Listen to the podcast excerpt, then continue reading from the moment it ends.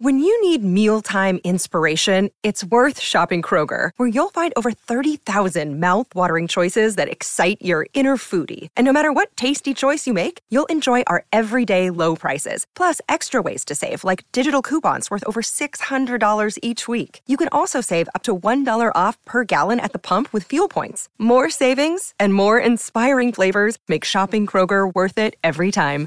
Kroger, fresh for everyone. Fuel restrictions apply. Vacanze in Sicilia o in Sardegna? Con i traghetti GNV porti tutto quello che vuoi, ti rilassi fino a destinazione e se prenoti entro il 14 maggio, posto ponti a partire da 33 euro. Non c'è modo migliore per andare in vacanza. Scopri i dettagli su gnv.it. Offerta valida sulle linee Napoli-Palermo e Genova-Olbia, 10.000 posti disponibili. E adesso un bel caffè finito. Perché rischiare di rimanere senza caffè quando puoi abbonarti a Caffè Borbone? Prezzi vantaggiosi, costi di spedizione inclusi, tante possibilità di personalizzazione e l'abbonamento lo sospendi quando vuoi. Decidi tu la frequenza, la qualità, scegli tra le cialde e capsule compatibili e crea il tuo mix di gusti e miscele. Mai più senza caffè con l'abbonamento Caffè Borbone. Tutte le info su caffèborbone.com. In arrivo alla stazione di Pescara il regionale Ancona San Vito Lanciano delle 8.35 del mattino è come al solito affollato di lavoratori e studenti. Tuttavia, nonostante il brusio generale, è impossibile non riconoscere il solito immancabile mendicante, rasato, magro, bianco pallido, ovviamente a caccia di qualche spicciolo per un'imminente presunta partenza. Non è difficile sentirlo confabulare richieste di denaro tra il chiacchiericcio caotico che avvolge il vagone e non saranno di certo un paio di cuffiette ad alto volume a sottrarre i gentili passeggeri dal suo vagabondare. Hai per caso 2,50 che, che devo andare a Bologna?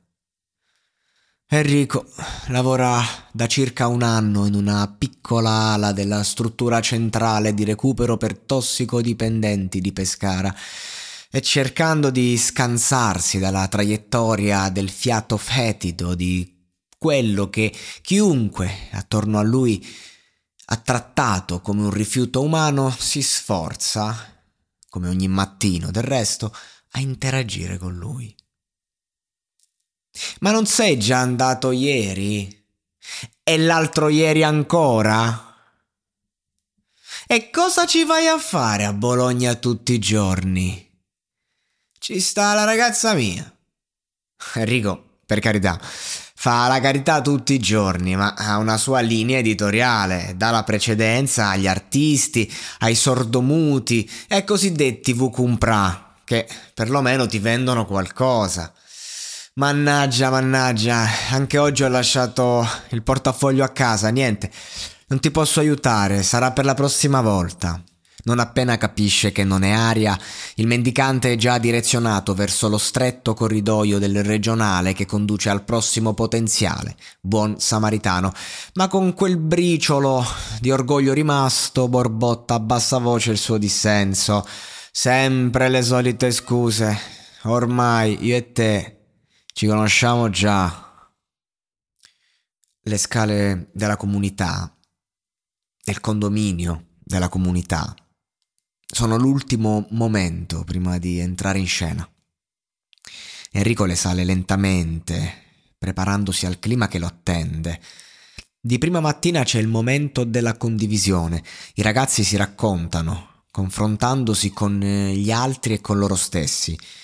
E in questa piccola franchigia della sede centrale sono in pochi, al massimo sei ragazzi, con storie chiamiamole particolari, e vivono tutti insieme in un grande appartamento, con delle stanze doppie o triple, e diverse salette. In quella più vasta Enrico ha montato un piccolo soppalco, lo chiama il piccolo teatrino.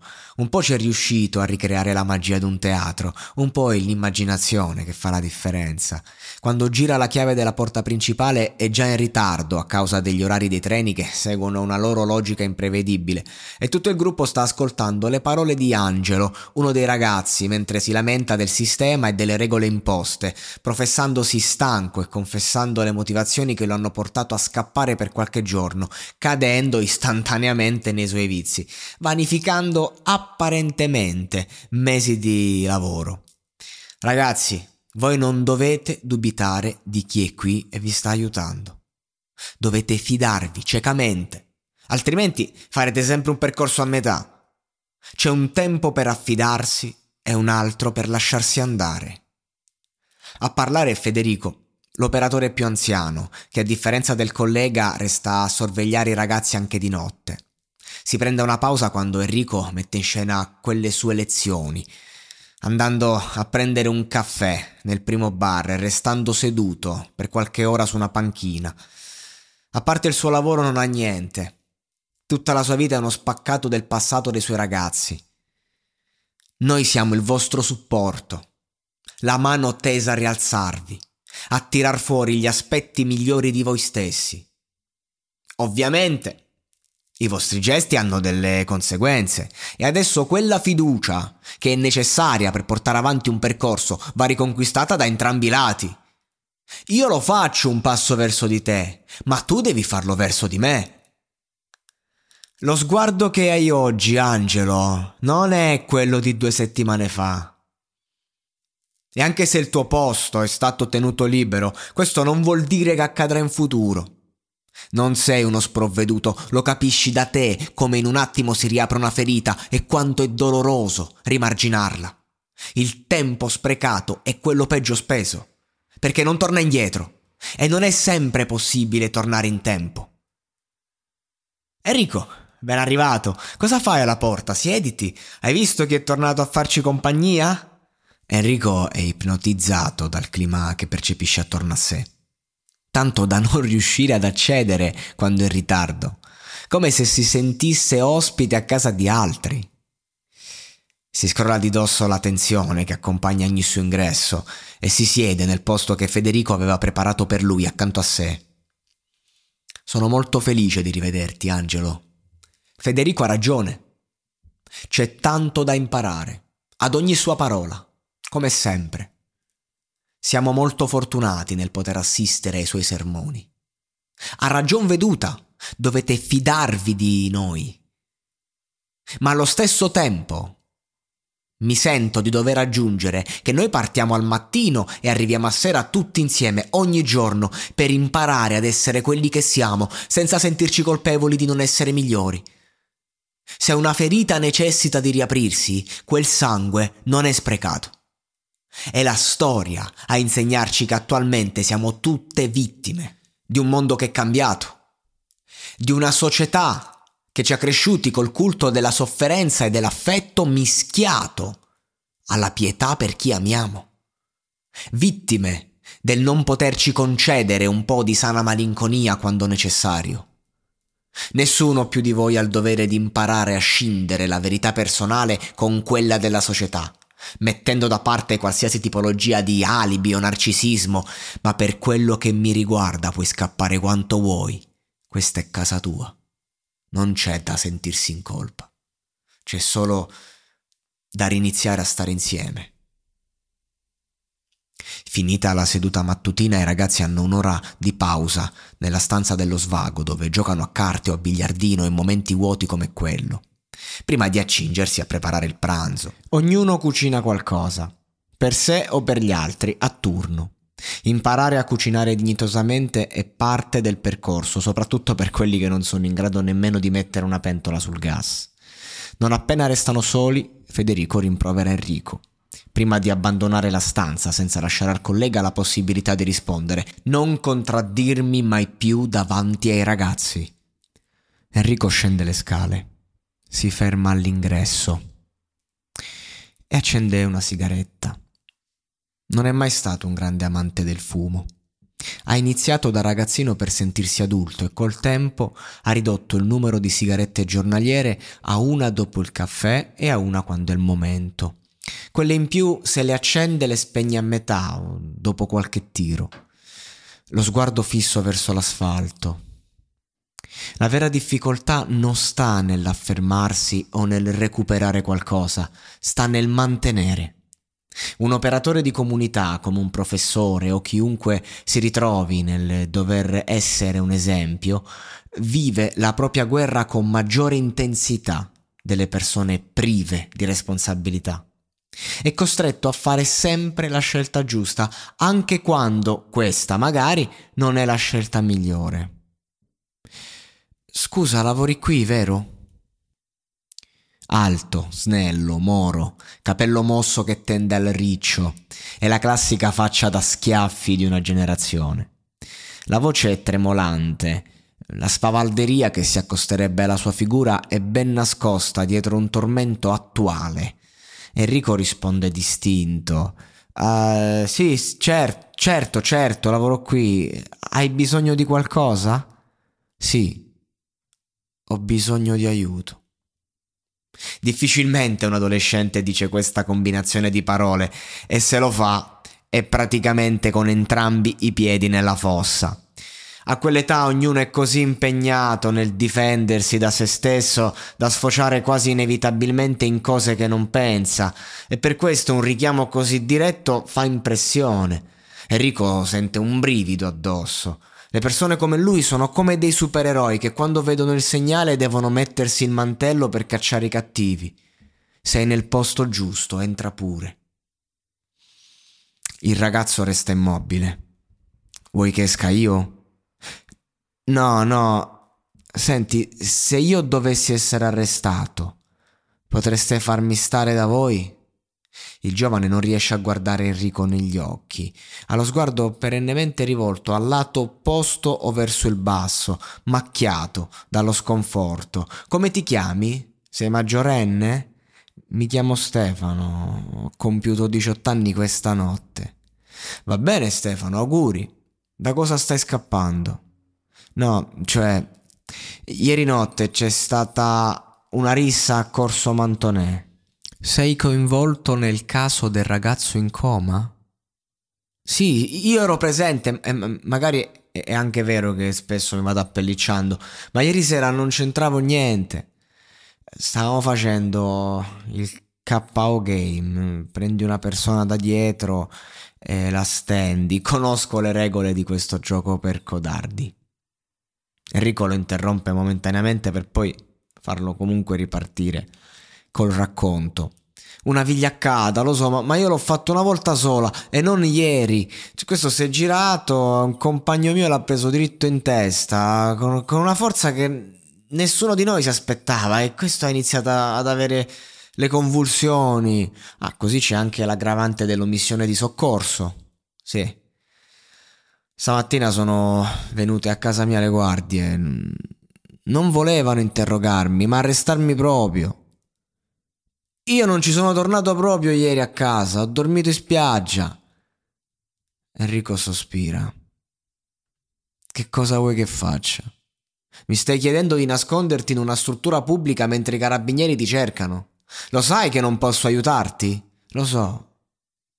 Dico solo che eh, dopo le condanne che ci sono state per l'omicidio di, di Colleferro, quella che in passato sarebbe stata giudicata come una stronzata tra ragazzi, oggi potrebbe rovinarmi la vita e... per sempre. E me ne sono reso conto. N- non so a chi rivolgermi. Se mi consegno mi sbattono in galera prima ancora di processarmi. Ho paura che che poi mi tengono lì chissà quanto tempo. Fate qualcosa. D- dimostrate che sono un tossico e fatemi stare con voi almeno per adesso. Che ne so, io, io non voglio tornare a casa e sono stanco di scappare. Mi voglio riposare. Ma se tu non c'entri niente, perché avere paura? Perché in questi casi sono tutti colpevoli. Enrico nota che la cenere della sigaretta è arrivata al filtro la butta per terra e la schiaccia. Io non sono il capo qui.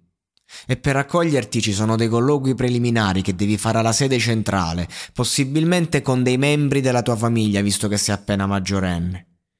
Un letto sopra c'è, ma eh, teoricamente siamo al completo. Capisci a me? Io voglio aiutarti, ma l'unico consiglio che ti posso dare è quello di andare dai carabinieri e vedere cosa hanno da dire al riguardo. Eh, se scappi puoi solo aggravare la tua situazione. Ti devi affrontare la realtà e dire la verità. Solo la verità rende liberi. Cioè dovrei andare a dire chi è stato? No. Dovresti dire semplicemente che non c'entri perché qualcuno dei tuoi amici lo sta già facendo e alla fine le colpe ricadono solo tra chi non si è parato il culo. Va a casa, parla con la tua famiglia. Il giovane inizia ad andare in escandescenza. I miei non hanno una lira e mi giudicano sempre. Anche Enrico sembra perdere un pochino la brocca. E quanto tempo credi ci metterebbero a scoprire dove sei? E anche se tu fossi nelle condizioni di farlo, scapperesti per sempre per una ragazzata? Quello che mi stai chiedendo è solo un pagliativo. Voglio solo avere la possibilità di difendermi adeguatamente. Voglio iniziare un percorso. Voglio un avvocato che mi rappresenti. E voglio arrivare con delle prove del mio cambiamento. Voglio, voglio, voglio. Guarda che questa notte ho pensato a questa faccenda te lo giuro. È solo l'ultima di una serie di cose di cui non vado fiero. Io lo so chi sei. Un mio amico è stato con te, per questo ti ho cercato. Chi è il tuo amico? Manuel. Ah, Manuel. Che fine ha fatto? Ci è ricascato con il crack. Allora forse con lui non abbiamo fatto un buon lavoro. Ma non è vero. Quando è uscito all'inizio era un'altra persona. Io voglio essere come era lui. Un altro silenzio eloquente. Enrico si strofina il volto. Ha già deciso. Per entrare devi essere un tossico. Sei un tossico? Abbastanza. La risposta suscita la risata di Enrico. Ascolta, chiamerò un amico avvocato alla questura. Il fatto che tu sia fuggito non ti aiuterà, ma nel frattempo chiederò la tua custodia. Il fatto è accaduto prima o dopo la mezzanotte. Tu mi credi sul fatto che non sono stato io? No. Io sono convinto che sia stato tu a colpire quel ragazzo, per questo ti voglio aiutare. Ma io non sono stato. Si sentono dei rumori dalle scale. Le uniche due ragazze della sezione scendono a fumare e guardano i due insospettite. Scrutano il nuovo arrivato in silenzio, con quello sguardo magnetico di chi attrae solo per un singolare bisogno. Salutano timidamente. Stefano e Enrico si dirigono alla sede centrale. Nel frattempo quest'ultimo chiama l'avvocato Limardi, casertano d'origine, che passava le sue estati in Abruzzo, dove i due hanno consolidato una profonda amicizia.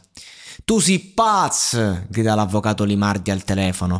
Hanno tutto quello che ho fatto per te. Per farti avere quel posto di lavoro ho dovuto smuovere tutti i miei parenti. Te lo ricordi in che situazione stavi, sì? Vuoi essere licenziato in tronco? Il ragazzo ha bisogno di una possibilità, risponde Enrico convinto. Se tu lo consegni, poi io lo difendo volentieri, ma così facendo lo rendi indifendibile. Lo so, ma non voglio gettarlo in pasto alla burocrazia. Se inizia un processo voglio che lui sia qui con noi. I social stanno impazzendo su questa vicenda del ragazzo in coma. Finché lo teniamo, almeno non lo facciamo sentire solo e magari riusciamo a ottenere la custodia in attesa di giudizio. Per quando partiranno le denunce.